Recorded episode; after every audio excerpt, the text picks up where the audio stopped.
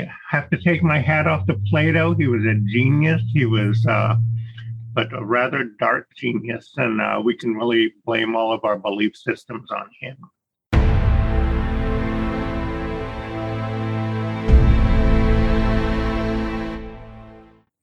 Welcome back to Mind Matters, everyone. I'm Harrison Koehli. Joining me in the studio is Adam Daniels. And today we are pleased to have joining us Russell Gmirkin. Now, for those of us, for those of you who were listening to us before we were on YouTube, uh, when I was doing a show, Truth Perspective, we interviewed Russell. It's probably probably around five years ago now. Um, it might have been right when this book came out. This is Russell's last book, Plato and the Creation of the Hebrew Bible. It came out in 2016, I believe. 20, yeah, 2017. 2017 is the copyright, but yeah. Right. So it may have it may have been four years ago that we we might have in- interviewed in 2017, but it may have been 2016. I can't remember. Um, but you have uh, for those of you for those of our viewers and listeners who haven't seen that, I'll just I'll recommend that interview that we did, and I'll give a link to your website, which has um, a rundown of all your latest interviews. You've done some great ones with Derek on Myth Vision and some other channels. So I'll recommend those to get into a lot of the the nitty gritty of your books, your previous books, because you have one before this, um, Berossus in Genesis and Manetho in Exodus. Is that the name mm-hmm. of the mm-hmm. first one? Yeah. Yes, referred to as the Green Book.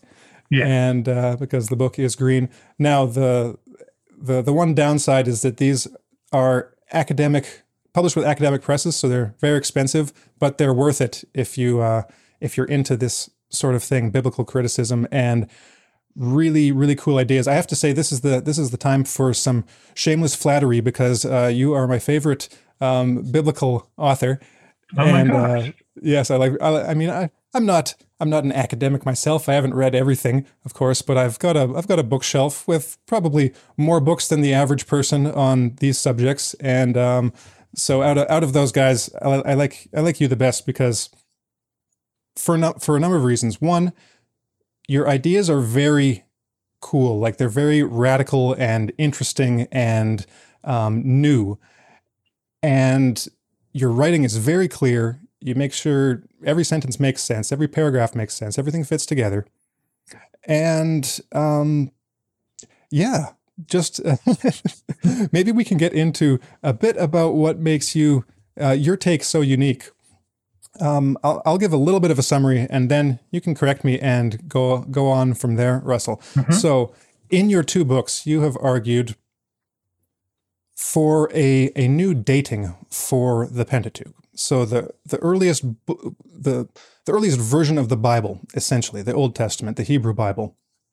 For years, it has been thought that either it was composed by Moses himself, of course, the Pentateuch, hmm.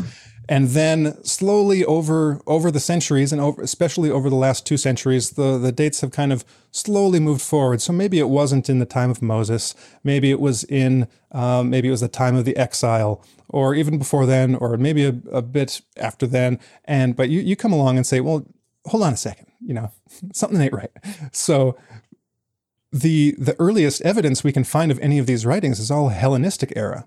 There's no solid solid um, no solid textual evidence or any kind of evidence archaeological to show that there were these writings before the Hellenistic period. So this is the time right after Alexander, about 300 BC.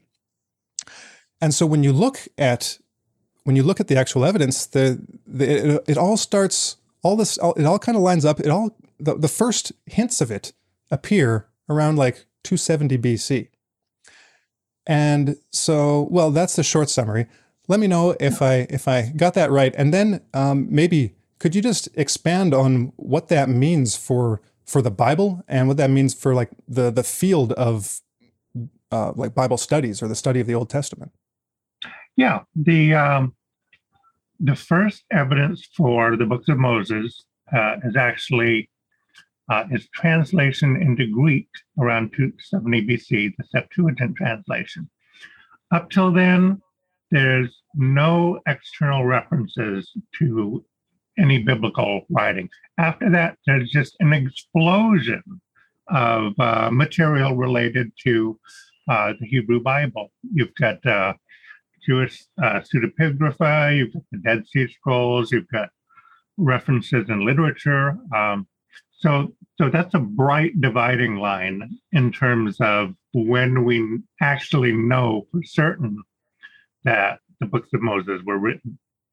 Now, if you go back to, uh, say, 400 BC, you have the Elephantine papyri, um, which, according to standard scholarship, I mean 20th century scholarship, uh, the books of Moses were, by all accounts, completed by then.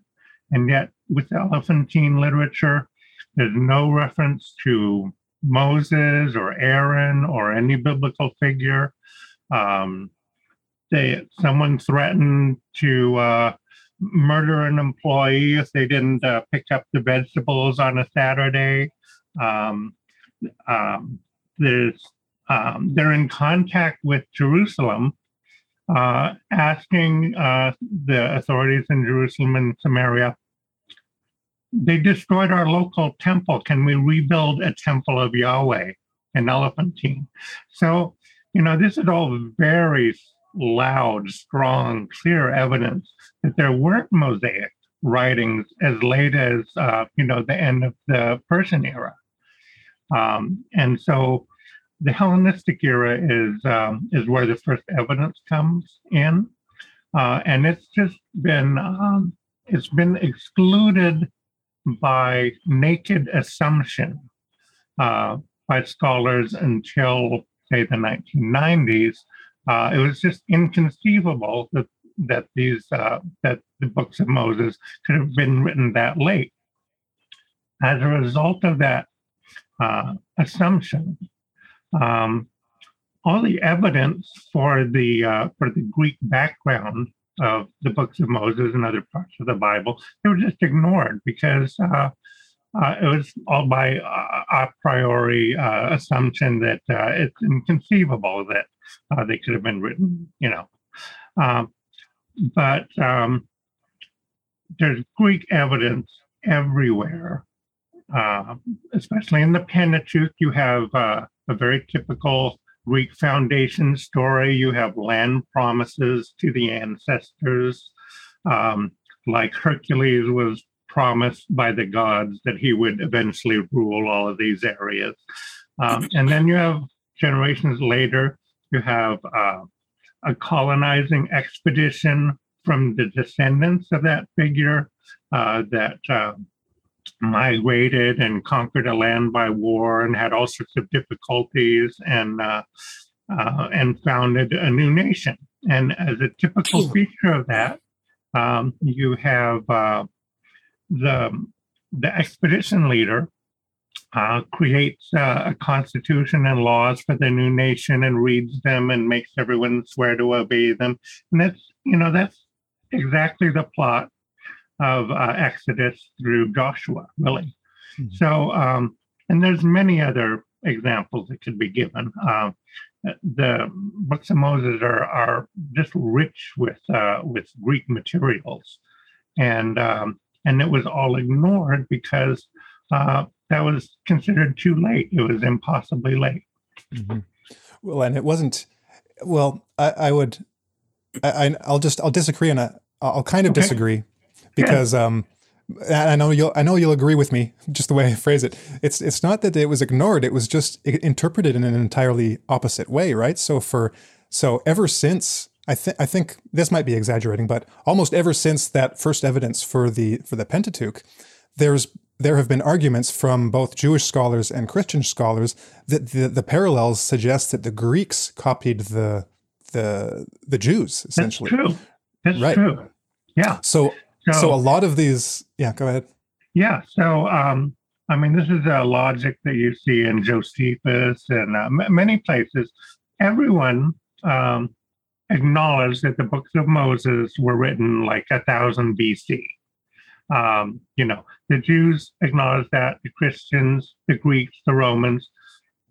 And on the other hand, there were all sorts of amazing legal parallels with Plato's laws and with Athenian laws, and uh, so and who were centuries later.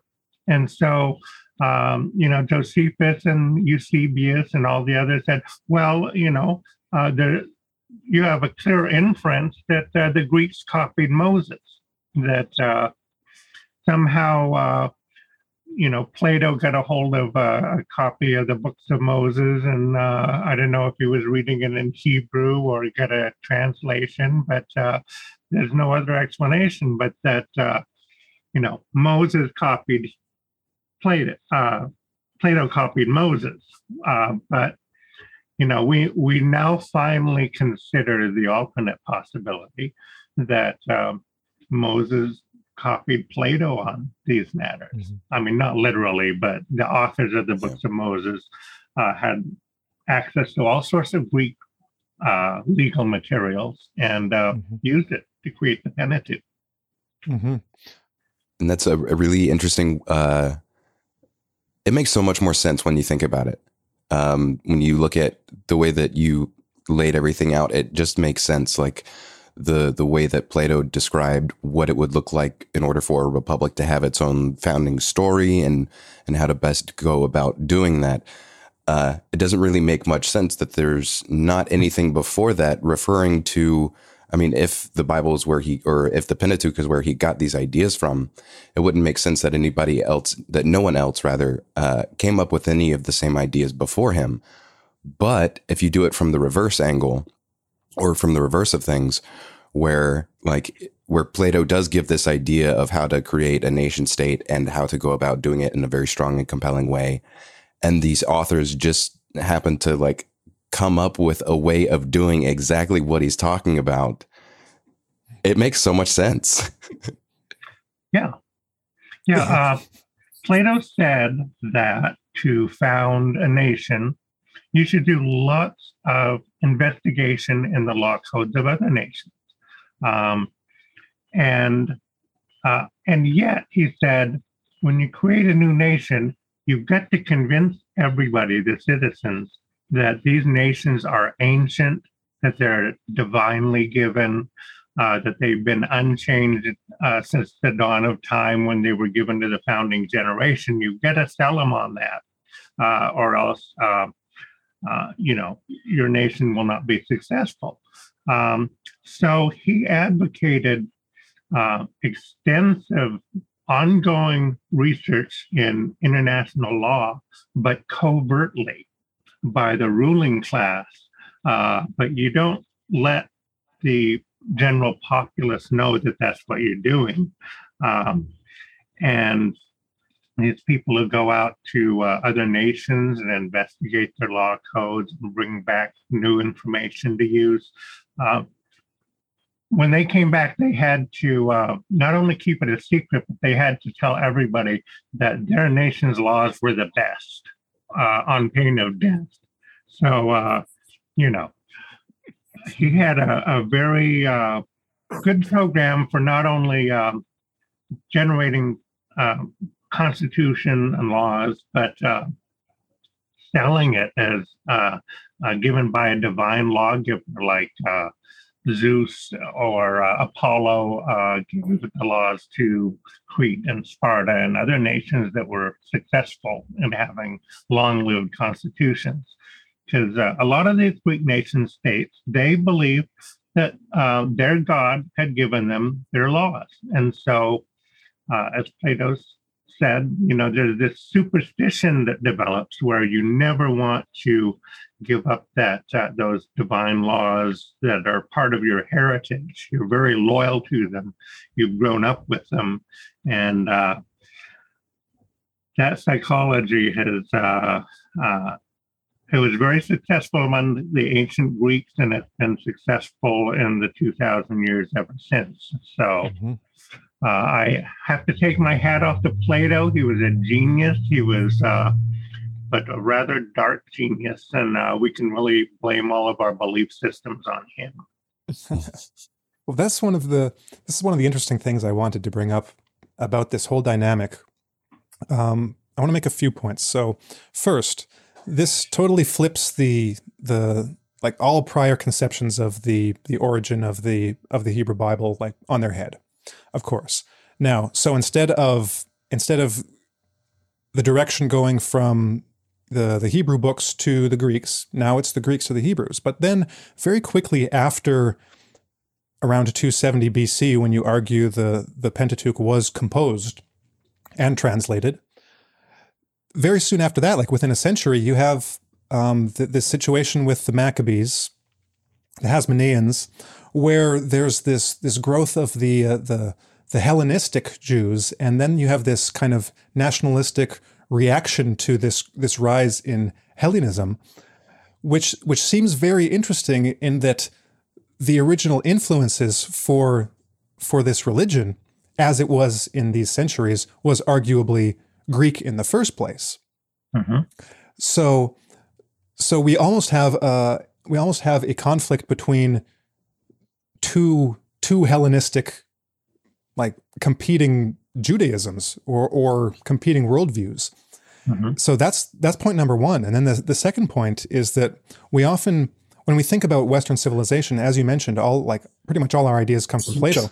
Well, it's been if we if we look at the the main components for Western civilization, I've I've seen a few different sources describe them as pretty much you've got Roman law, and Roman law came in in, Mm-hmm. in two two periods. Like first, uh, with the with the Roman Empire, um, like all of Western Europe was under Roman law. But then, when the empire died, Roman law disappeared, and then it was only in the um, somewhere in the I can't remember if it was the 12th or the 15 12 or 1500s where Roman law got introduced again and that kind of became the basis for for European law. So you have Roman law, you have Greek philosophy, and you have Christianity which is has its roots in Judaism. So you you could you could say you've got Judaism, Christianity, Greek philosophy and Roman law. And then when you look at the the Greek influence, you not you don't not only have the rediscovery of the classics and and that that influence, you have the influence from Christianity and the the Greek elements that Christianity added onto itself, like through the through the Neoplatonic like uh, philosophers and and then through um, uh, through Thomas Aquinas and his his updating of Aristotle. But then when you go back and you look at Judaism, well, it's like, well, well now now the root of of Judaism and Christianity is actually also Greek. So you've got Plato like at all of these stages coming in, Plato and then the Romans just coming in, and it's uh, and so um, so that's the point number two. Just a, just And an let- observation on yeah, go on. Let me let me interject. Um, the Romans, with their twelve tablets of Roman law, um, they sent ambassadors to uh, to Athens, to Greece, to learn about Greek law codes, and they brought back uh, elements of the law code of Sol- Solon. So um, really, Athens uh, and the Greeks they were a model for Roman law as, as well. Uh, the, the Greeks were they were geniuses. They were also, you know, imperialists. You can criticize them for a lot of things, but uh, they were an amazing influence on human civilization. hmm Yeah, from from pretty much all angles. Yeah, I, I I hadn't even thought to mention the of the very obvious like Greek influence on on Roman civilization, and Mhm. even what we think of as Roman philosophy. I mean, it's not like well, maybe I'll, I'll I might disparage the Romans a bit too much by saying that you know they, they were pretty much just using what they wanted from from from Greece and adding their own elements to it, like Greek They Sto- I mean Roman Stoicism. from the best. You have to respect that. Yep.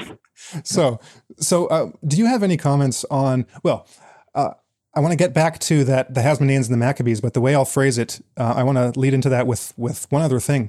Um, I think it was your first academic paper in this field was on the Dead Sea Scrolls, and on one particular, right? There was the War Scroll, and you argued. I, I I haven't read the papers yet. I downloaded them um, from. Uh, I think it's your your ResearchGate or your academia page.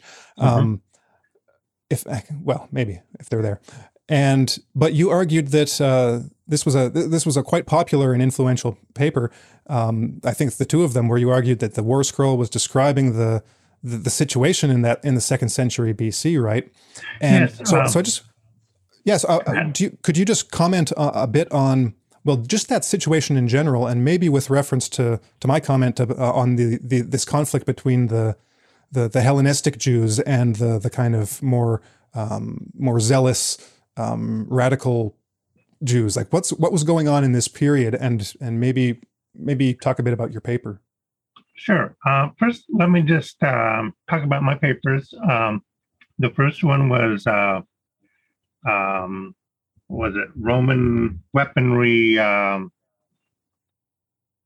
and tactics reconsidered, something like that. I, I, don't remember. Anyway, the argument was uh, the person who published the War Scroll, uh, otherwise known as the War between the Sons of Light and the Sons of Darkness. It described an uh, an apocalyptic battle at the end of time, but um, several chapters or columns of the scroll were uh, detailed military tactics for actually prosecuting this war against uh, the forces of Belial and the Sons of Dark. So, uh, Yigal Yadin, the famous uh, uh, Israeli general, he published the critical edition of the War Scroll, and he noted that there were many uh, Roman features to the weaponry and formations and uh, tactics. So he dated the War Scroll after 63 uh, BC when Pompey took over Judea. So he assumed that uh, that's when the Jews were exposed to all this Roman military data. My paper argued that no, um, that weapons and tactics and formations, they actually reflect the uh, Roman practices before 100 BC. Uh, he he made you know he made a big mistake. Uh, it, it, was second century, not first century. So um, uh, and and my paper was really an instant success, um, and uh, which is pretty amazing since I went up against one of the, the major people in the Dead Sea Scrolls field.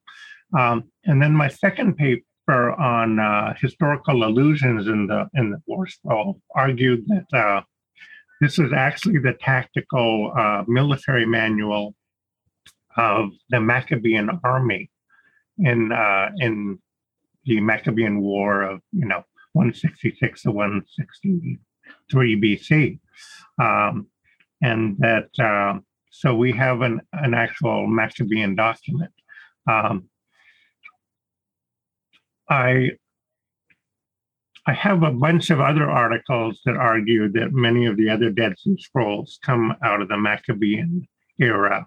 That that's when they uh, organized uh, their community rule and this and that. But uh, I haven't published that because I got sidetracked into all of this biblical material, uh, which is really more important.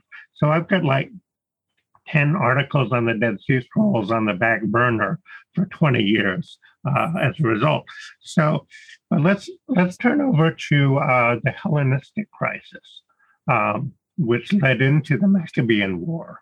Um, it, it's a, it, it is a paradox. In 270 BC, you have um, evidently you have some very educated uh, Jewish or Samaritan scholars who are fans of Plato and Greek philosophy, and they're using Plato's laws uh, in order to reinvent uh, Jewish society as a theocracy and uh, and rewrite their laws and uh, um, and you know reinvent their whole society along Greek lines.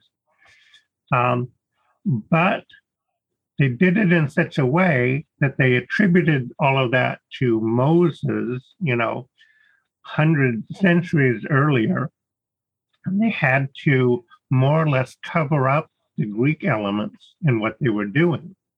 Uh, even though they wrote this at the Great Library of Alexandria, which was the uh, capital of Greek learning in the whole world at that time. Um, so their role as authors was basically erased, and history forgot the Greek background of, uh, of, of, their project. Um, and the new Jewish nation, they uh, not only created the Pentateuch, but they created the uh, the first part of you know the, the first version of the Hebrew Bible, based on Plato's advice that you want to create a national library of approved texts that uh, considered, you know, sacred and these are the only texts that anyone in, in the nation can read. Everything else is forbidden. You're culturally isolated.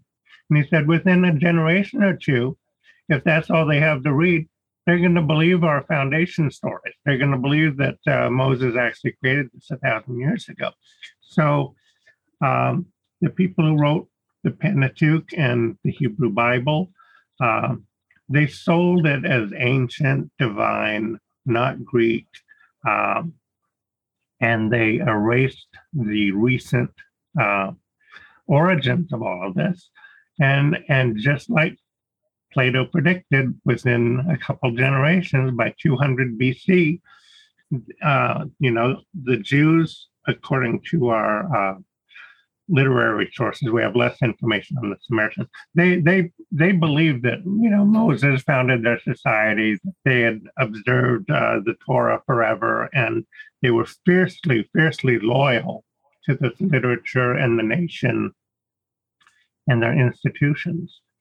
Um, so when some people started adopting Greek customs in you know the 170s BC they reacted against it violently.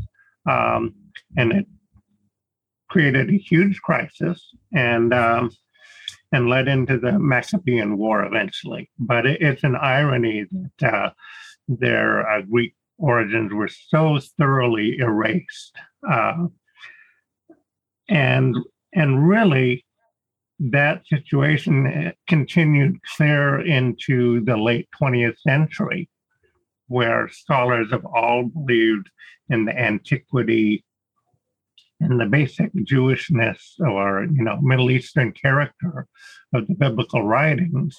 Um, and it was only in 1993 when Niels Peter Lemche wrote his famous article on uh, you know the Old Testament. Uh, is it a Hellenistic book? That really got people to thinking. Maybe it was written later. Maybe it was Greek. And then I came in on his shirt tails, uh, but I want to give him credit. Um, and since then, since people started to consider an, a new idea and take away the assumptions and recognize them as the naked assumptions that they are, once you have that new idea, horizons open up. You know, research pours in, and and the uh, the late Greek influences are just abundantly uh, clear and documented. Um, although many of the old school scholars have not got the memo, but uh, but that's the power of an original idea. Um, and it's not that you're taking this idea and you're trying to prove it what you're doing is you're just removing an old assumption and say, let's not assume that it's uh, old when we don't have any evidence. Let's just consider the possibility that's later. And anyway, that led to rather a, a revolution that's mm-hmm. ongoing, mm-hmm. I think, in biblical studies. Yeah, because the the way I was before doing the show, I was thinking about it, and the the way I was kind of um, like framing it in my mind is that just this this this new framing, this new way of looking at things, if you compare it to an old way, like the some of the old ways, like they account for a certain amount of data, right? So you look at the you look at the mm-hmm. at the evidence, the data in the text, and you say, okay, this hypothesis can account for that.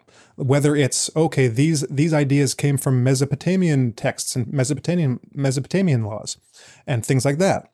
But then, but then when you look at it from your your your new framework, or you know first proposed by Lemche, you, you realize, oh, well, this one can account for all of that stuff and wow. all of this stuff that no one had any idea about before mm-hmm. at any time before. So it it it opens up the horizons and it it has a way of of making of making all the all the old perspectives um, make sense in a sense, in, in, like what they got right and why they couldn't explain other things like because if anyone you know wants to just read this book you can see how even just the specific laws, you look at all of these all these Jewish laws, all these laws in the Pentateuch, and then you're like, oh well, look, that's that's directly out of Plato, like the or or just the Greek laws, and mm-hmm. so you can so you can account for the similarities with the actual Greek laws as well as the the kind of Near Eastern laws. And in your previous book, the Berossus and Genesis, that's where you get more into um, well, some some related but different subject matter, and there there's an explanation for that too. Um, not only was there cultural influence in the region, of course, because of where they were, but in Alexandria they had access to these books like the the uh, on on these laws for these regions. It's par- it was part of their research program too, is to research the laws, yeah. the existing laws yeah. or the previous laws in the in the Near East, in the ancient Near East. So it's just uh, it, it, can account. Yeah, it's just so amazing, um, and that's why it's so exciting, and that's why that's why I like your books the most is because they're they're the most like mind blowing. Like you can you can hmm. blow open your mind and you can see all of these all of these connections and all these cool things going on. And you're not the, you're not the only one that's um, that's that's making connections like this, um, but you're one of the the very few, right? Um, there's a hmm. book I haven't read yet recently um, that recently came out, uh, another by Bruce Louden, um, on because mm-hmm. he'd written he'd written a book on like the the the literary structure of the Iliad and the Odyssey, and then he wrote a book on oh, what was his next book? It was the I think it was the influence of Homer on the Old Testament. I think so. Some of the yeah. Old Testament writings, and he's he's just had a new one that came out recently too on. I, I think it's because I haven't read it yet and I, I haven't looked at it too deeply, but I think it's on Homer, but also a lot of the ancient Greek um, dramatists. Yeah, and I then, think it's, it's a collection yeah. of essays, I believe, yeah. that he's brought okay. together um, that uh, go into Genesis and Judges, and he sees uh, a lot of Greek influences. Mm-hmm. Yeah. Um, I want to move in a slightly different direction, but on the same topic. Mm-hmm. In th- there's in the last chapter in in your Plato book that that's when well because for the mo- for for the majority of the book it's it's very like laser focused on on the on like the laws and and v- these these elements and in, in the last chapter is when you kind of broaden the broaden the horizon broaden the broaden the scope of what you're looking at and that's when you that's when you bring up the idea that you mentioned earlier about the the Hebrew Bible as this um, this literary corpus. This is the the national library of of this society of this culture, and it was mm-hmm. created for this purpose. And that Plato had laid it out. You want you need this kind. You need several types of writings, right? You, you not only need the law books, but you need the you need the law books to you need the laws to be embedded in stories because stories are the way that you can you can teach the laws. But then you've also got in the in the Bible you've got histo- more historical books and you've got the prophets and you've got the psalms so you've got you've got all these genres of literature and they've all been collected and and so i know that you've written a you've written a bit you've written bits about some of these other um, genres and pieces too and one of i know one of your interests um, you've mentioned it. Uh, I think you meant well, you mentioned it in our, our previous interview, but also, also the other interviews you've, you've done is to find the the elements in the books that were incorporated into this Bible that previously existed. So, so for mm-hmm. example, a lot of these psalms probably were pre-existing psalms, and they were just yeah. um, incorporated and may, maybe modified. But but it's like here's the existing song. Let's let's incorporate this, and probably some books too. Um, I want I want you to just speak for a bit about that and maybe have you made any have you made any recent discoveries along that line or you know have you identified mm. um, any any books that you think oh well or or this section or this this book will actually was like pre-existing for a while maybe um, well just anything along those lines oh yeah yeah no um part of my research is to find the date when these books were finally created. But part of it that's just as interesting is to find the older materials. Um, now, one obvious uh, set of older materials are the royal annals of Israel and Judah that are embedded in the books of First and Second Kings. Um, those uh, the dates and names of these kings are oftentimes uh, verified from Assyrian or Babylonian records. Uh, so we know that goes back to uh, uh, Iron II or you know monarchy sources and um, contains some valuable information. Now, um, of course, they're synchronized. Um, you know the um, every king of israel is dated in terms of you know in the fourth year of king so and so of judah and back and forth now this synchronizing of chronologies that didn't start until um, timaeus of tauromenium who was a greek uh, chronographer and uh, he was very popular at the Great Library of Alexandria. It's known that uh, his works were used there in the 270s BC. And he had a, a systematic chronology that correlated priests and kings and this and that, like six different sources aligned in parallel. And you have something similar going on in the book of Kings and Jeremiah, where the kings of Israel, the kings of Judah, and uh, the kings of Babylon, and uh, in one case, an Egyptian king, are, are correlated in this unified synchronous. So, anyway, you have these ancient sources, but they've been remade in light of the latest uh, cutting edge Greek uh, chronography. So, there's one example. Um, another example from the book of Kings, First Kings, uh, is the Acts of Solomon, which is cited as a source text.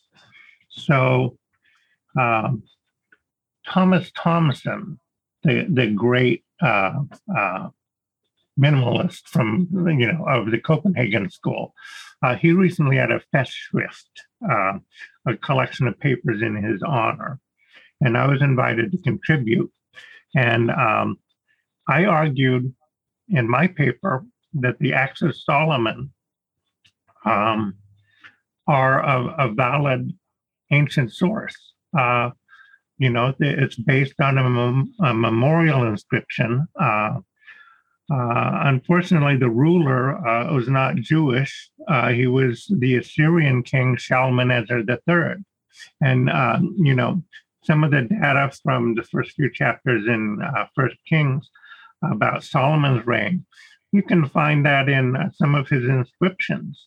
Um, and he had he had the kingdom beyond the Euphrates clear down to uh, Israel, and he had the harems, and he, um, you know, right down the line. There's all sorts of correlations. So um, that's a really fascinating example of an ancient source document um, in Kings, which we can kind of verify, but you still have to read it critically. You know, there was no united monarchy. Uh, the uh, what happened was around 725 BC, the Assyrians conquered Samaria, and um, it became an Assyrian province, Samarina. They brought in Babylonians. They had Assyrian overlords, um, and Shalmaneser III had uh, he was the first conqueror in that area from Assyria, and he had monuments, and he was their big hero. So you have these Assyrians and Babylonians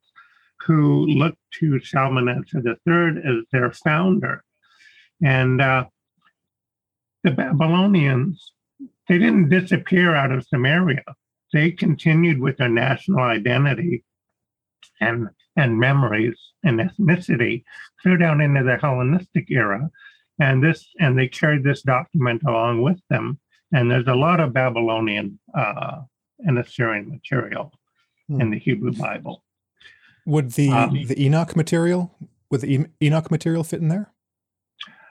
Uh, yes, that um, especially the astronomical book of Enoch, which uh, develops a lot of theories of astronomy and uh, um, in that in that portion, which is uh, the book of First Enoch, chapters 72 to 82.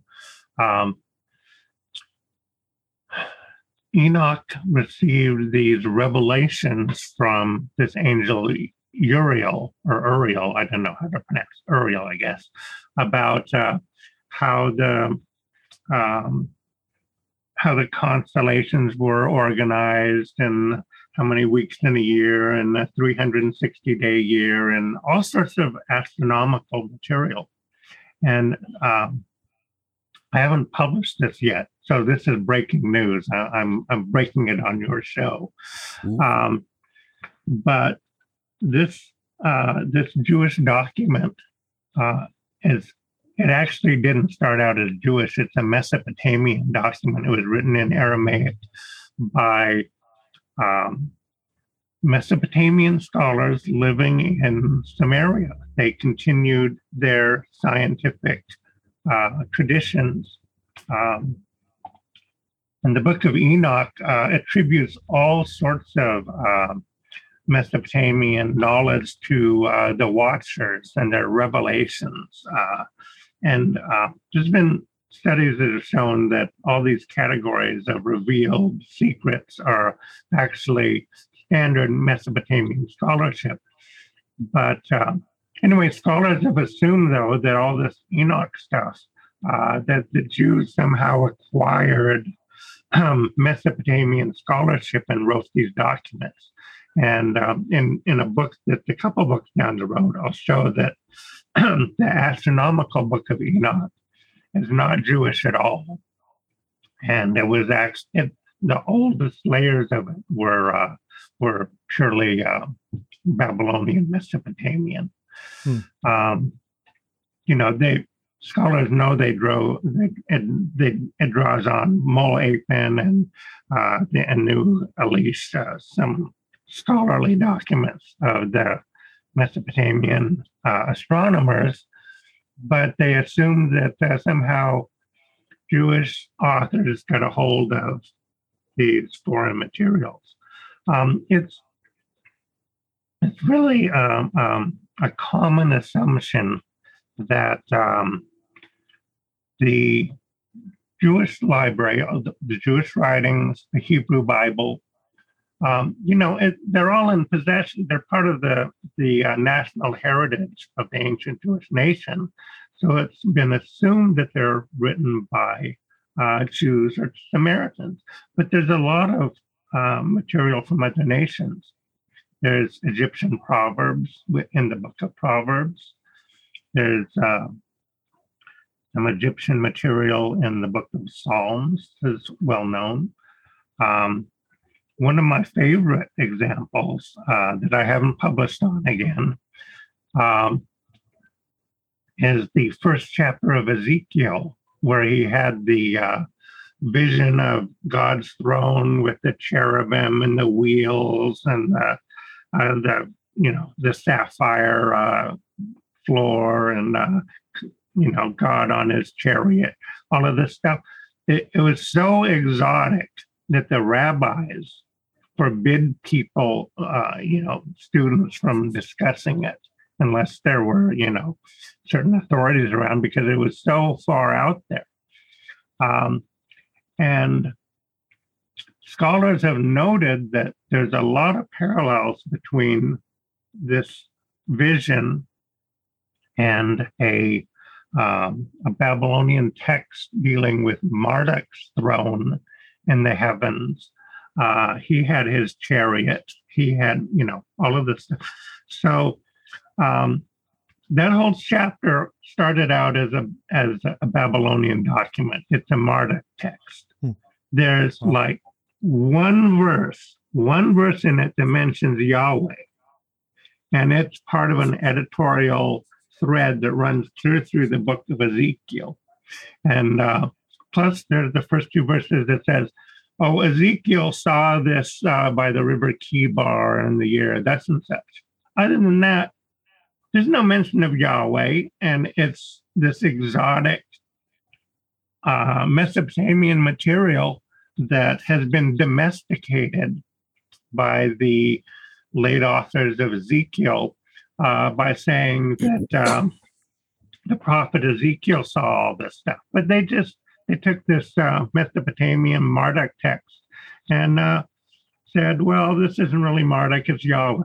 So there's a lot of that stuff that goes on, and I find that just as fascinating this older material as Mhm. uh, as the later uh, material. Yeah. Yeah, me too. And and the reason one of the reasons I find it so fascinating is if 270 BC or 272 around that around those few years, if that's when the the the original the original final form of the of the library, the Pentateuch was formed, then that opens the question, well, in 280 BC, what did things look like? You know, what were what was what was this entire society what did they believe what did they practice and it just it opens up the it open again it opens up the the dimensions for for research and for for speculation because we've got things like the elephantine papyri like you mentioned but um but when you look well this is where we can get into the documentary hypothesis a bit because so when we're looking at the, the elements that went into the Pentateuch, we see that there are some some disparate voices. There are some some contradictions. There are some some different perspectives that all get amalgamated. So so it wasn't it wasn't just one group of people who all thought the same thing that decided, okay, we're going to do this. It was there was some stuff, there was some meshing going on. There was some some uh, some negotiations going on for how, how this was going to be done. So maybe we'll, we can use this as a transition to the documentary hypothesis. So, so I'll introduce it a bit, and then we'll get into um, your recent paper on the subject. So, the documentary hypothesis. So this was again, um, what, 200 years ago? Was that around when we could say that the documentary hypothesis started? Maybe 150 years? I think it was in. Well, it, it, it developed. Boy, someone's on my roof with a blower. Uh, so I hope I hope you don't well, hear all of that going on. Um, the documentary hypothesis really developed from about, uh, say, the late 1700s to approaching 1900. It, really got crystallized with Julius Wellhausen's uh, uh, Prolegomena. Now, you know, anyway, his, his big book on the documentary mhm. hypothesis. okay.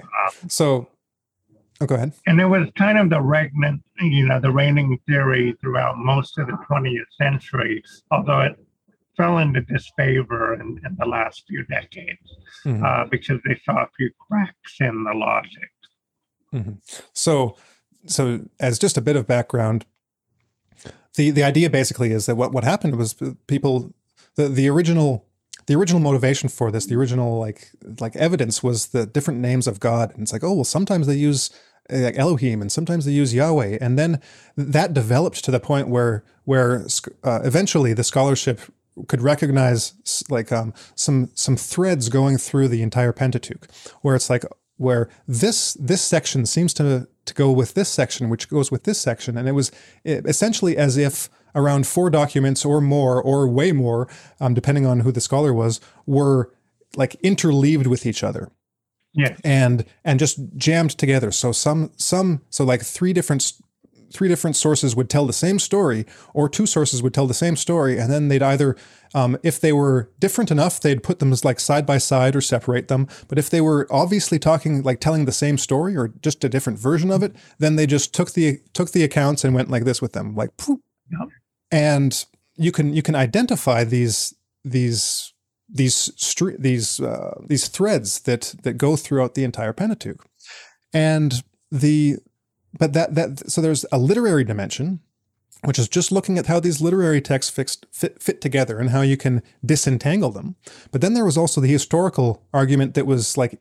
Um, I I think it was Wellhausen as well who had two two books. It might have been one of the other big guys, but he had two books. One on the literary method, and, and then the second one was on the histor the like the history and he had this entire this whole theory or well these theories developed where you had the original like uh, you had uh, like the first version of Judaism and that led to to the to like the J te- the the J text the Yahwist text Right. and then it developed later on you know over hundreds of years it developed into this text and then hundreds of so it was you were looking at stages in the in the Hebrew religion and then like you said people poked holes in this and said, "Well, that doesn't really work," and how and you can't really. It's it's impossible to actually date these texts to the point now where a lot of people are saying, well, you you you can't say that you you can you. It's very hard to say that one was prior to the other because it's all, the, the only way to get there is to engage in circular reasoning. You you mm-hmm. assume that that one was the, the first one, and then you can develop an argument for how it developed. But there's no evidence to show that that that that document was actually the first one, anyways. And um, I I read a, a really interesting book that I enjoyed that I greatly enjoyed recently. Uh, I want to know if you've read it. Uh, Joel Baden's The Composition of the Pentateuch. Have you read that one? Um, I think I've heard of it, but I don't think I read. It. Okay, well, I'll, I'll recommend it. He's he he is a, a young scholar. Um, he's got a, a few colleagues, I think. There are a few people that are working in that direction, and he's kind of reinvigorating the the documentary hypothesis. But mm-hmm. he he is doing so in such a way as to well, I'll, I'll, lay out his conclusion first of all. His conclusion mm-hmm. are that there are four basic documentary documents, like that, that make up the Pentateuch, but you you cannot make any historical um, judgments on these on these books. It's it's virtually impossible. Um, all like for the way, um, well, how to summarize how to, how to summarize it in the best way.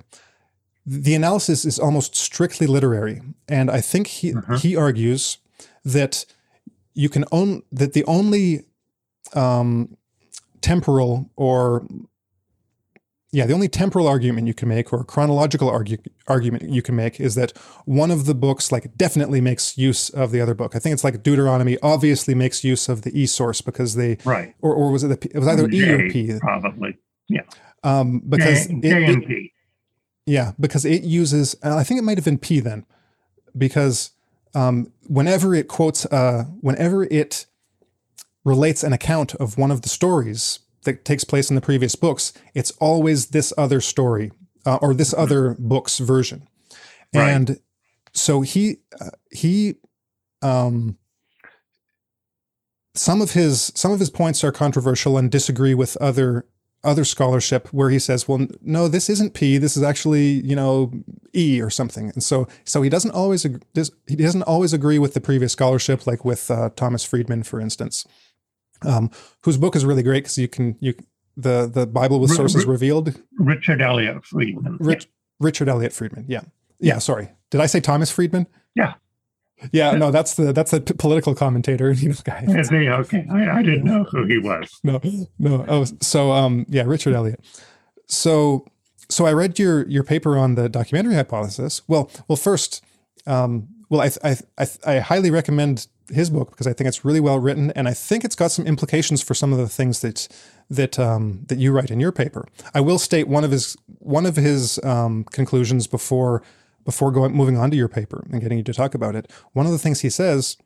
Um, now, I don't think I don't I don't think he would go totally minimal, minimalist or to a Hellenistic era dating. I'm not sure based on the things I've I've heard from him in interviews and read in his book. But what he does say in in his book on the documentary hypothesis is that for all we know, the four sources could have been composed like within five minutes of each other, contemporaneously. Really? really? Yeah. Yes. Yeah. Now he's not arguing that that's the case. He's mm-hmm. just saying that that we can't we can't say that's not the case. It, it mm-hmm. it's just it could be possible. So there's an opening there for um, w- that ties into your paper. Um, so now yeah. we can get to that. So could you just uh, tell us a bit about your perspective on the documentary hypothesis and what you say in this new paper? Sure. Uh, my paper is Can the Documentary Hypothesis Be Rehabilitated? And it was published in the Journal of uh, Higher Criticism, which um, the editor there is Robert Price. He's a very respected scholar. Um, I first go through a lot of the evidence that suggests that there are multiple sources, uh, which you've already sort of, you know, the doublets, the uh, certain themes, uh, the use of certain divine names. So it's credible that uh, there are different voices or sources. Um, but it's always been a naked assumption, once again, that each one of these sources represented a different era. You know, the uh, the J source was initially thought to be like uh, 900s um, BC, and the E source was 800s BC, and uh, Deuteronomy was, uh, you know, 516 BC, and the priestly source was 450 BC, you know, Ezra. So uh, it's always been an assumption that uh, they were from different time periods. And uh, my papers are, you know, argues that uh, that's that's not a valid assumption. for one thing, when you look at where one source does use another source. Okay, there's lots of documented instances of that. Uh, but in some cases, uh, J, the Yahwist, uses E, the Elohist. Uh, and sometimes E uses J. Now, how can J use E and E use J? Well, if they were contemporary. Um, the same is true with uh, J and P. Um, P, the priestly source, I think is very dramatic in this respect, um, because most of the priestly stories uh, they they don't even form a connected whole, and um, they they obviously use J and maybe E, some of the earlier materials, but on the other hand, uh, and th- and this was Wellhausen's position that it was the latest, but on the other hand, uh, P is responsible for the, the Toldot uh, structure of Genesis, the, the Toledot or generations, where he talks about the generations of Adam, the generations of Noah, so on and so forth. Um, that's the chronological framework for all of Genesis. Uh, and that's P, and that's utilized by J and E. So uh, before Wellhausen, because of this uh, generation structure, P was, they said it has to be the earliest uh, because everyone else uses that structure. And then Wellhausen said, yeah, but the stories all used. So P is both the earliest and the latest. Now, how's that possible unless they're contemporary? It's his own grandmother. yeah, he is his own grandmother. Um, Another another thing is sometimes you can't separate uh, the the different sources. For instance, in the Joseph uh, novella, the Joseph story, it's clearly got some J materials. It's clearly got E materials. But if you and, and it's a beautiful novel, hangs together, great story. If you separate the J and the E, neither story makes sense. You know, it destroys both of them. Uh, there are other places where you can't even intelligibly separate the sources. Uh, it's just a mishmash of J and E and P phrases. Um, and my interpretation of that is that, uh, you know, some of the, that J and E and P and the Deuteronomists, they all represent contemporary authorial groups. We don't know how many people were in each group, but they're different voices. And uh, sometimes they were in the same room. You know, the J and E people, they get together in the same room and they collaborated and they came up with the Joseph story. Um, and sometimes you have all three of them uh, working together. Uh, and then um, the Deuteronomist, uh, yes, uh, he he seems to be the latest. Um, he he uses some of the other materials. On the other hand, you have some uh, Deuteronomistic uh, editing going on in Genesis. So he's he's and his law code sometimes seems a little earlier than some of the material in the Exodus. So you know, there's arguments that he is also uh, part of that contemporary group as well.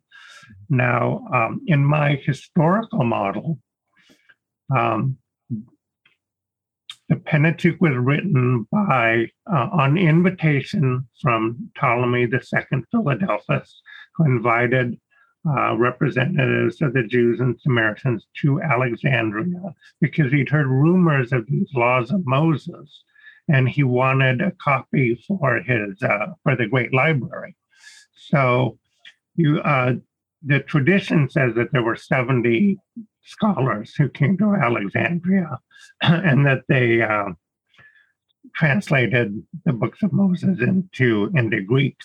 Well, um, part of that's just legend, but the part where there was a, delegation of multiple scholars that came to Alexandria and created the books of Moses, uh, I, I, find that quite credible. And some of those scholars represent J, and some of them are E, and some are D and P. And uh, uh, so you have this collaborative effort. Uh, I don't know who the the ringmaster was. I don't know who the referee was, but somebody was getting all these different literary contributions um, and saying, "Listen, guy, I'm not gonna I'm not gonna choose yours over theirs. I'll make it all work together somehow." And you know, and they sewed it all together. Uh, I, I like how you did it, um, mm-hmm. and and and we got the Pentateuch as a result. Um, but I see it all happening uh, in 270 BC. The collaborative groups. I agree that sometimes one of the authors uses the other author's material. Uh, but um, all that shows is that the other author, you know, finishes material five minutes before the other guy. Uh, you can't mm tell how much time is between these different versions. Right. The, but I'll have to read Baden though because uh, yeah, yeah, yeah. I, I I really recommend it because I think well his perspective, his approach is slightly um, different yeah. than a lot of the previous guys. Um, one of the his main thing is is not to focus on the language, as in the words. So he thinks it's a misguided approach to start with the linguistic evidence to say, oh well, E uses this word, so anytime we find this word in the entire Pentateuch, it must be an E source or an E sentence. He says, no, no, no. Mm-hmm. Um, those can be hints. They can be confirmation of like a tendency. Yeah. So, you know, E might, uh, E might tend to use this word more often, but just because that word is used, is used, uh, or that, just because that word is used, that doesn't mean that the, any particular sentence must be E.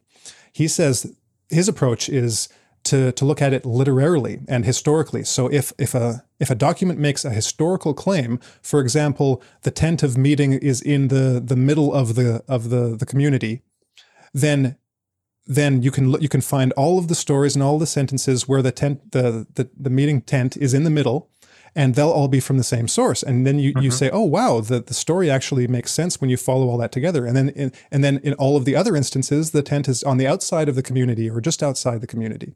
So he says you should look at it as if you're looking at four different like no- novels or stories, and you mm-hmm. look at the characterization, you look at the the events as they occur, and and the themes as they as they weave in and out, and and he argues that you'll make a much better and more coherent division of sources once you do that. So yeah, I'll, I'll I'll recommend you you check that yeah. book out because I think it'll I think that there might be some stuff in there too that will mesh with yours, even if he doesn't necessarily argue yeah. what you're arguing. There's mm-hmm. some uh, compatibility there. But when you were telling the story about the, or when you were telling your perspective on the historical um, circumstances of the composition in Alexandria, I just had I just had a funny image that I wanted to share. So when when I was sure. in college taking uh, music, uh, taking music, one of the one of the bits of, of, advice from one of the professors was, okay, now when, when you're a professional musician, so you're going to get gigs, right? So you're going to get offers to to to play to in, in a, in a certain environment. Now, if if someone asks, can you play this? Always say yes. they say, um, don't yeah. say no say yes and then you work your ass off to learn it before the gig right so you just mm-hmm. you just say you pretend you can do anything and then if you mm-hmm. can't actually do it then you practice and practice and you make sure you can do it because you want that gig so i just had this image of the of um was it ptolemy or something saying oh yeah. I, we heard that you have these great laws you know come we we must put them in our library and then the the 70 elders being like oh oh and then it would make a great satirical movie where these where these guys get roped into coming to alexandria to present their their laws and they actually don't have them written yet and so it's, yeah. it's all about it's all about putting one over on on the, the just uh yeah if anyone out there, you know, it's a free idea if you want to go to Hollywood with it, but uh, well, unlikely.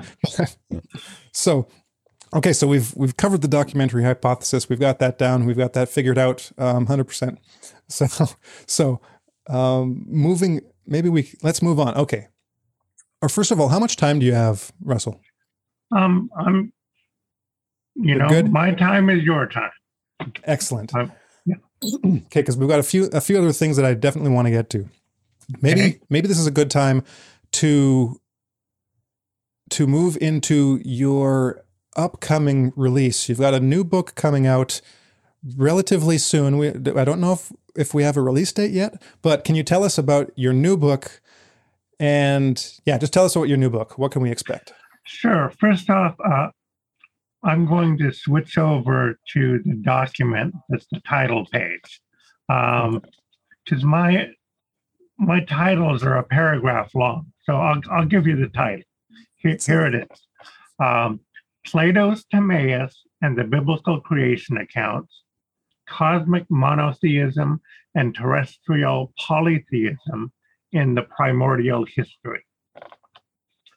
Now, um, okay, so the primordial history is Genesis 1 through 11. It's like its own little separate document about the world down to the time of Noah. Um, and my next book um, deals with, we know that Plato was a source for a lot of the Mosaic uh, laws. Um, this book explores a different uh, couple works by Plato and how they influenced Genesis 1 through 3, especially. Um, Plato's Timaeus was his account of the uh, origins of the universe, the cosmos.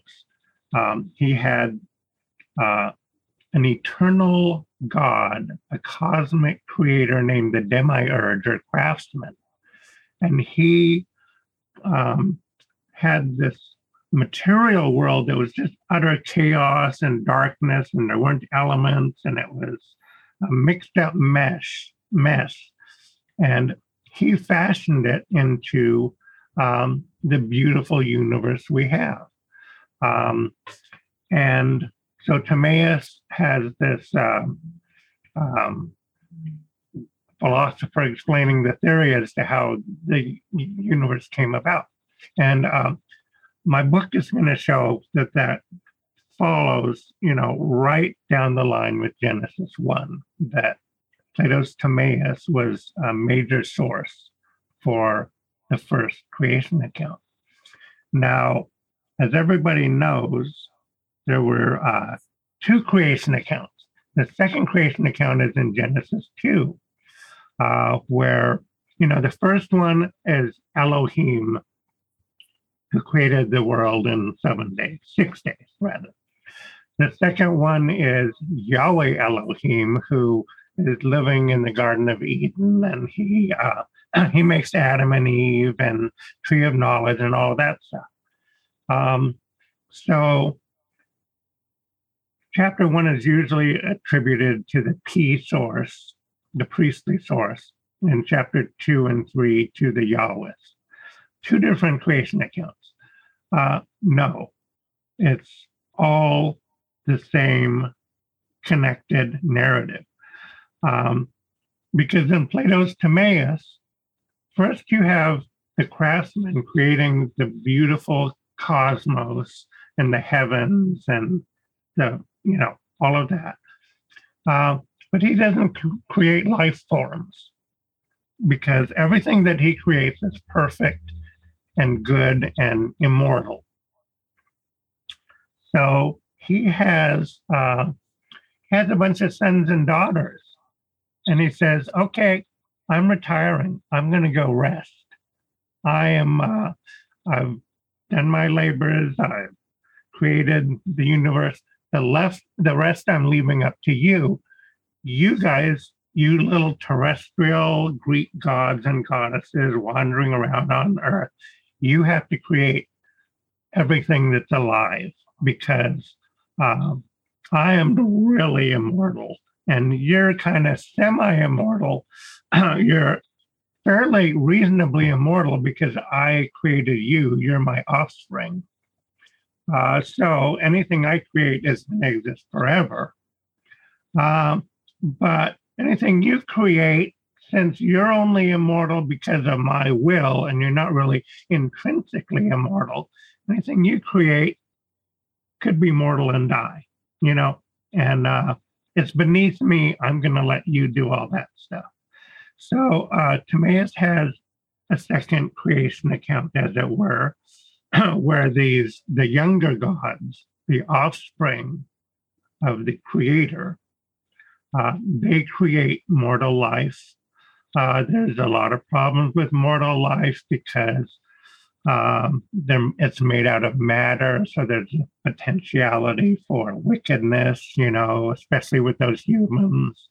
And, uh, uh, you know, it deals with the whole theme of um, theodicy, you know, is God responsible for human wickedness? All of this stuff comes right out of Plato's Timaeus. Um, and it's, it, uh, and Yahweh was not the cosmic creator in Genesis. There was an eternal creator who made the universe in six days or fashioned it. And then Yahweh is one of these dinky gods wandering around in the Garden of Eden. There's lots of sons of gods. You have other sons of gods who are marrying, uh, you know, beautiful women in Genesis 6. Um, and he's one of these lesser gods. So um, Plato had this system where he was interested in this monotheistic uh, cosmic god. That was his deal as a philosopher. but he wasn't going to say that the Greek gods didn't exist because he'd be tried for atheism and, you know, executed like Socrates. So he allowed for the existence of regular terrestrial Greek gods. And, uh, but he said they all had to get along. There's harmony among all the gods, everything was peaceful. And so he had this cosmic monotheism um, at the creation of the cosmos. And then he had this benevolent polytheism thereafter, where all the gods played nice with each other. So that's where the title of my book comes from. Hmm. Um, and part of my book shows that Jewish monotheism uh, came from Plato. You know, his story of this one God in existence at the dawn of the universe. That's where Jewish monotheism eventually came from. Um, so that's the Canaan side. Everyone's been assuming, you know, it comes from Persian Zoroastrianism or or whatever, but um, it's really highlighting uh, Plato's role, which I should mention. Uh, Philippe uh, Wajdenbaum, uh, in his Argonauts of the Desert, he had previously uh, said that Plato was responsible for uh, monotheism, uh, but this book confirms that. Hmm, cool. When's the? Do you have a potential release date yet? Publication date? Well, I sent the okay. I finished the manuscript last October. Sent it to Copenhagen. They sent it to Routledge. It was approved, but there were some there were reviewers who gave me feedback. So for the last year, I've been revising the whole manuscript in light of that feedback. Uh, this October 1st, I sent the revised manuscript to Copenhagen and Routledge. Now my editor has a few last things she wants to tweak. so uh, it's due at Routledge in three weeks. Okay. That's that's the hard and fast deadline, and then that'll take a month a month or two probably to uh, get into print. Excellent. So maybe so, a if if not a Christmas present, then maybe a New Year present. Yeah, yeah. yeah? Okay. So it's very exciting. It's, it's a major cool. book. I should mention too. I tend I tend to lose my voice in these interviews. Um, I mentioned too that along with Timaeus, Plato wrote a sequel called Critias, where he told the story of Atlantis, Mhm. and um, and he foreshadows it in Critias. He says, you know, we're going to tell the story of Atlantis, but first let's talk about the origins of the universe. So in Critias, he tells the story of Atlantis, and my book also argues that Atlantis, which was destroyed for wickedness, uh, went down in earthquakes and flood. That uh, this was the basis of uh, the biblical flood, as as it's recounted in uh, Genesis six.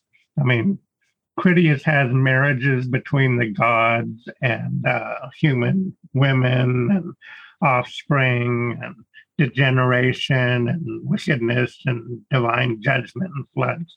Anyway, this this is a I, I love the fact that biblical scholars from here on out are going to have to bring up Atlantis when they talk about about the Genesis story.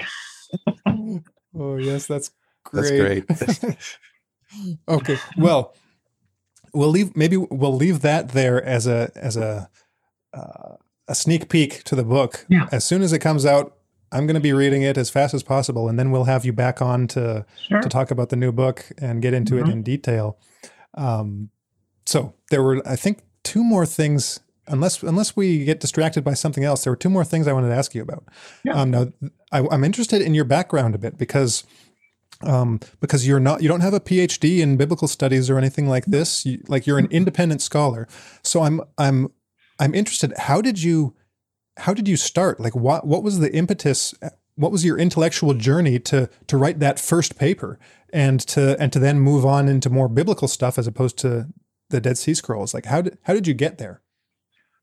Um, well, I'll tell you the I'll tell you the original impetus. Um, grade school, high school, I read a lot of detective stories, great ones, you know, Sherlock Holmes, Father Brown mysteries, and I was fascinated um, by mysteries because you go into it, it's impossible. You know, the facts that you're presented they're impossible. They don't make sense. And then, um, especially G.K. Chesterton's Father Brown Mysteries, he found a way to go into the impossibility to figure out the hypothesis of what must have happened. And then once you find out what what happened, everything makes sense. Every detail falls into place. It's like a gestalt, aha uh, you know, and and that psychological experience um, was uh, very significant for me um, because I learned what a mystery is, how to recognize when you get a mystery, and how to solve it, and then what the standards are that you know you solved it. Uh, Sherlock Holmes, he always had his plotting police detectives who would get out a hammer and hammer a few facts into place and uh, say, you know, it's so and so. And, you know, he always came up with the explanation that really made sense. And scholarship is, today is, uh, there's a lot of plotting uh, policemen out there. So, And what was what was Sherlock Holmes? What was the the main guy's name? Uh, the inspector, Inspector something or oh, um, oh, I had it yesterday. I don't anymore. yeah, yeah. But Yeah. anyways, when you were saying that, I was thinking, oh, so so that, that that's what those are. Those are your academic um, um, uh, peers, I'll, I'll say, or or the opposition yeah. or the, the So- competition. So Mhm. I've studied every form of logic from mathematical, symbolic, FBI profiling, you name it. But uh, the detective story really takes logic and raises it to an art form. So uh, I thought growing up, you know, I'd I'd love to do detective stuff, but detective stories they always seem like a cheat because the author they know who did it and how they did it before they even start. So I wanted to look into some real mysteries. And the ancient world has lots of great mysteries. and um, well, well, religion, you know, has lots of mysteries. They promote mysteries. They thrive on mysteries. But I, I take a mystery and I, I don't get all um, intuitive about it. I, uh, I want to solve it. So, anyway, so then um, I did go to Bible college. So that gave me a very good grounding in uh, the text. Um, but I, I, I left that whole scene. Uh, you know, there's whole decades when I forget that I went to uh, to Bible college back in the day. but it's true, I did. Um, uh, later, I got into um, the Greek classics, and uh, oh, I tackled a few mysteries there. I worked on a book called "In Search of the Pillars of Hercules," um, and this and that. So, anyway, one day I was reading uh, Berossus, who's this Babylonian priest who wrote the history of Babylon from creation through the 10 kings before the flood and the flood hero and all the kings since then. And I was reading him for my other research and I thought, wow, that reads exactly like Genesis. Um, but Genesis was written so much earlier, and Berossus was written in 280 BC. I'll, I'll file that under interesting and uh, think about it. Then I ran across Neil Peter Lemche, who said, you know, maybe this stuff is a lot later than anyone imagined.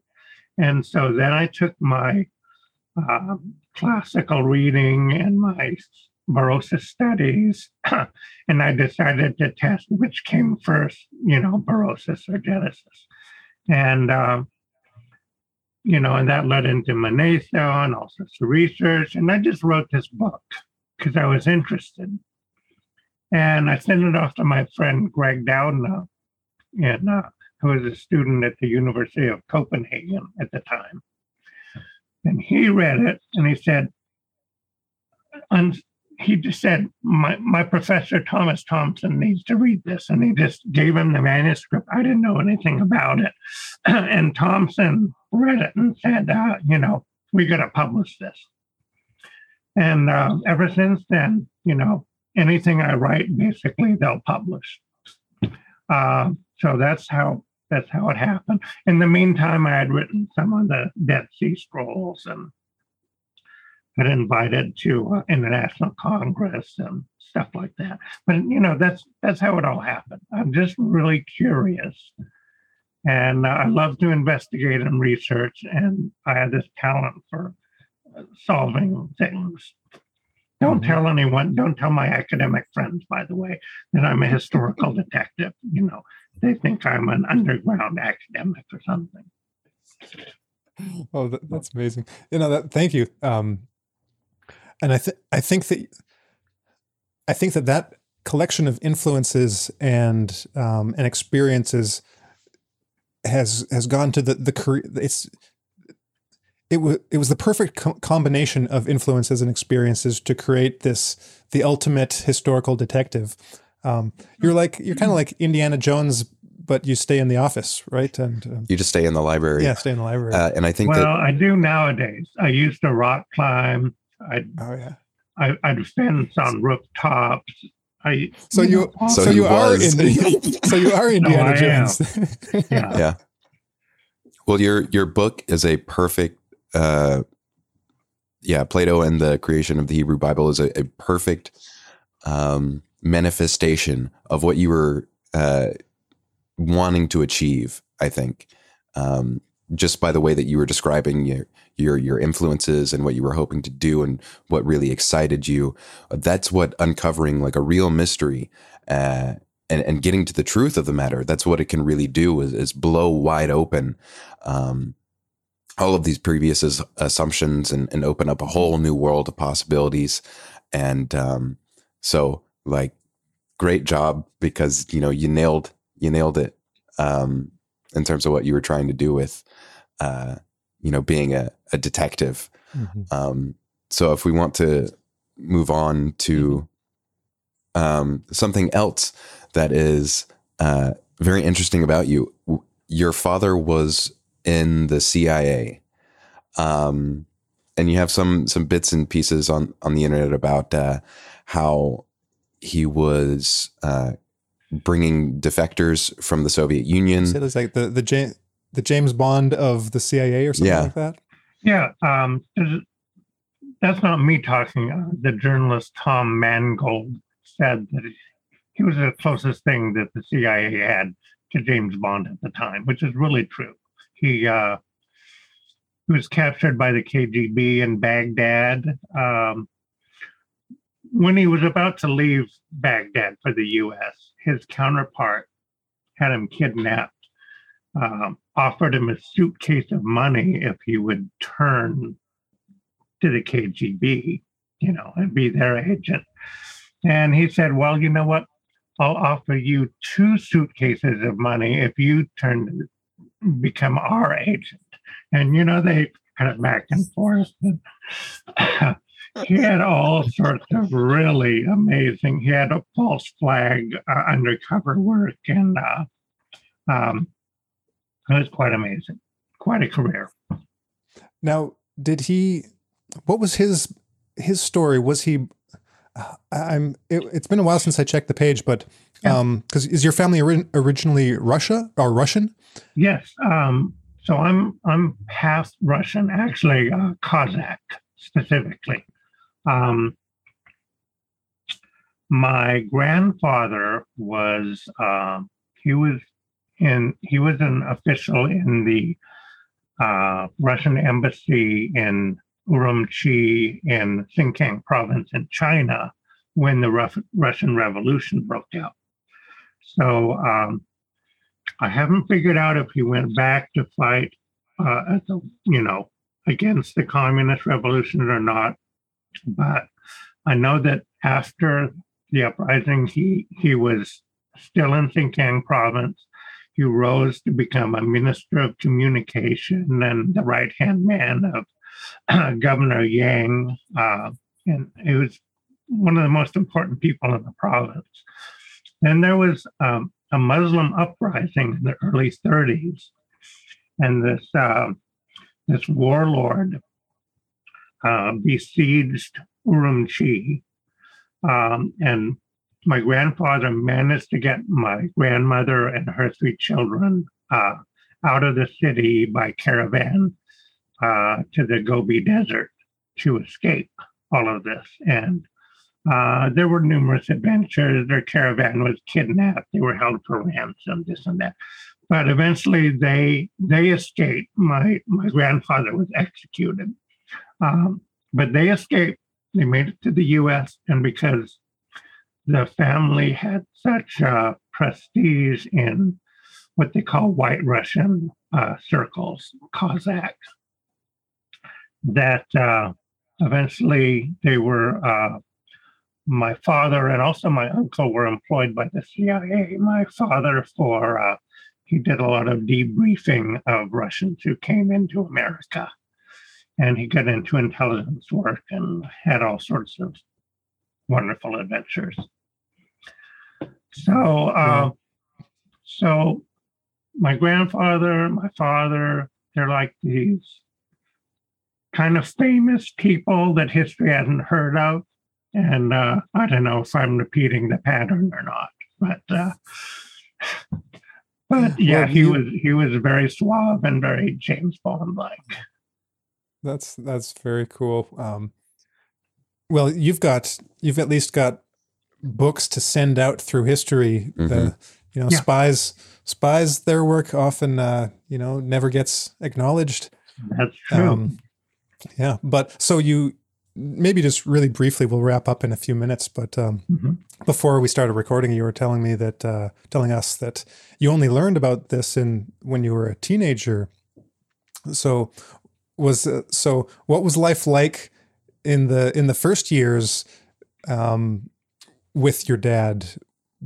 like, was there mystery surrounding what he did, or did he have like cover stories for you guys? What was the how how was that? Well, he um, first off, my parents split up um, when I was about six, and I okay.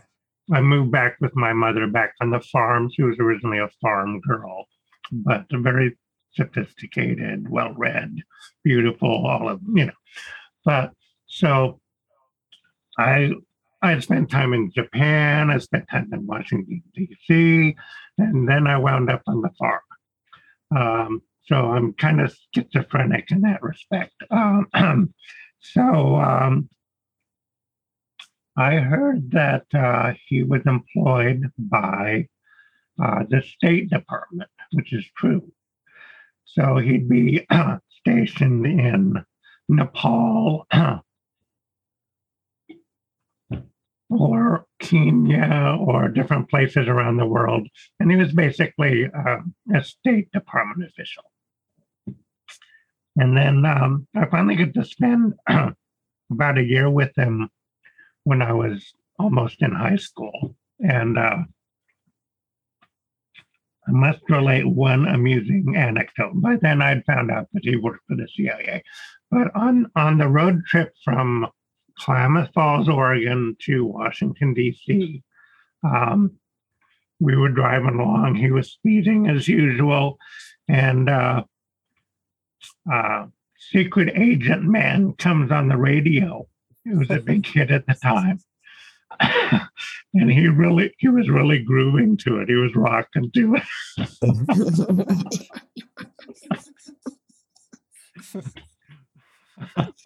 Which I found hilarious.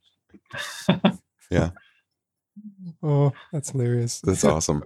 well, maybe um, when we have you on again to discuss your new book, we'll uh, we'll see if if you have any other any any other dad stories or um or anything that you discover you know in the intervening sure. time. All right? So i think yeah. we'll, we'll end it there. We'll give your voice a rest russell and thank you so much. Yeah thank you. It's been a, it's been a blast. I'm uh, we covered a lot of ground um, but covered a lot of ground in little bite-sized pieces. So i hope that i hope that viewers and listeners will go to your website, check out your books, check out your articles, check out your other interviews because there's so much more. Oh, maybe one. Uh, let's let's end on one final thing. Um, in addition to your to your new book on cosmic monotheism and uh, terrestrial polytheism in the primordial history, did I get that right?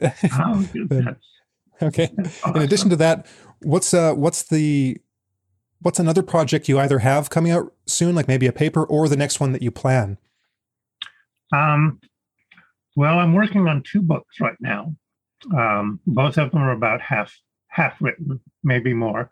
One of them is called uh, and Kings, and it shows how Berossus, the Babylonian um, priest who was very influential in the first few chapters of Genesis, and he was also used as a historical source in the Book of Kings, hmm. and uh, also bring out, you know, other Syrian sources and this and that. So um, Thomas Thompson has been after me to write that book for a couple decades, and I'm I'm going to do it. And the other book I'm working on is my first um, popular general audience, affordable, you know, uh, book called Who Really Wrote the Bible? And it's going to kind of summarize uh, my my past two books. And uh, and I get I don't have to have a footnote for every other sentence. So it's just liberating, fun reading. And it kind of has a detective story motif that follows the clues. And uh, it, it's a fun, fun project. Cool. Great. Can't wait. Mm-hmm. So thank you so much, Russell Gmirkin. This is his previous book, Plato and the Creation of the Hebrew Bible. Check out his website for everything else. Thanks again and take care. We'll talk to you again soon. Great. Bye bye.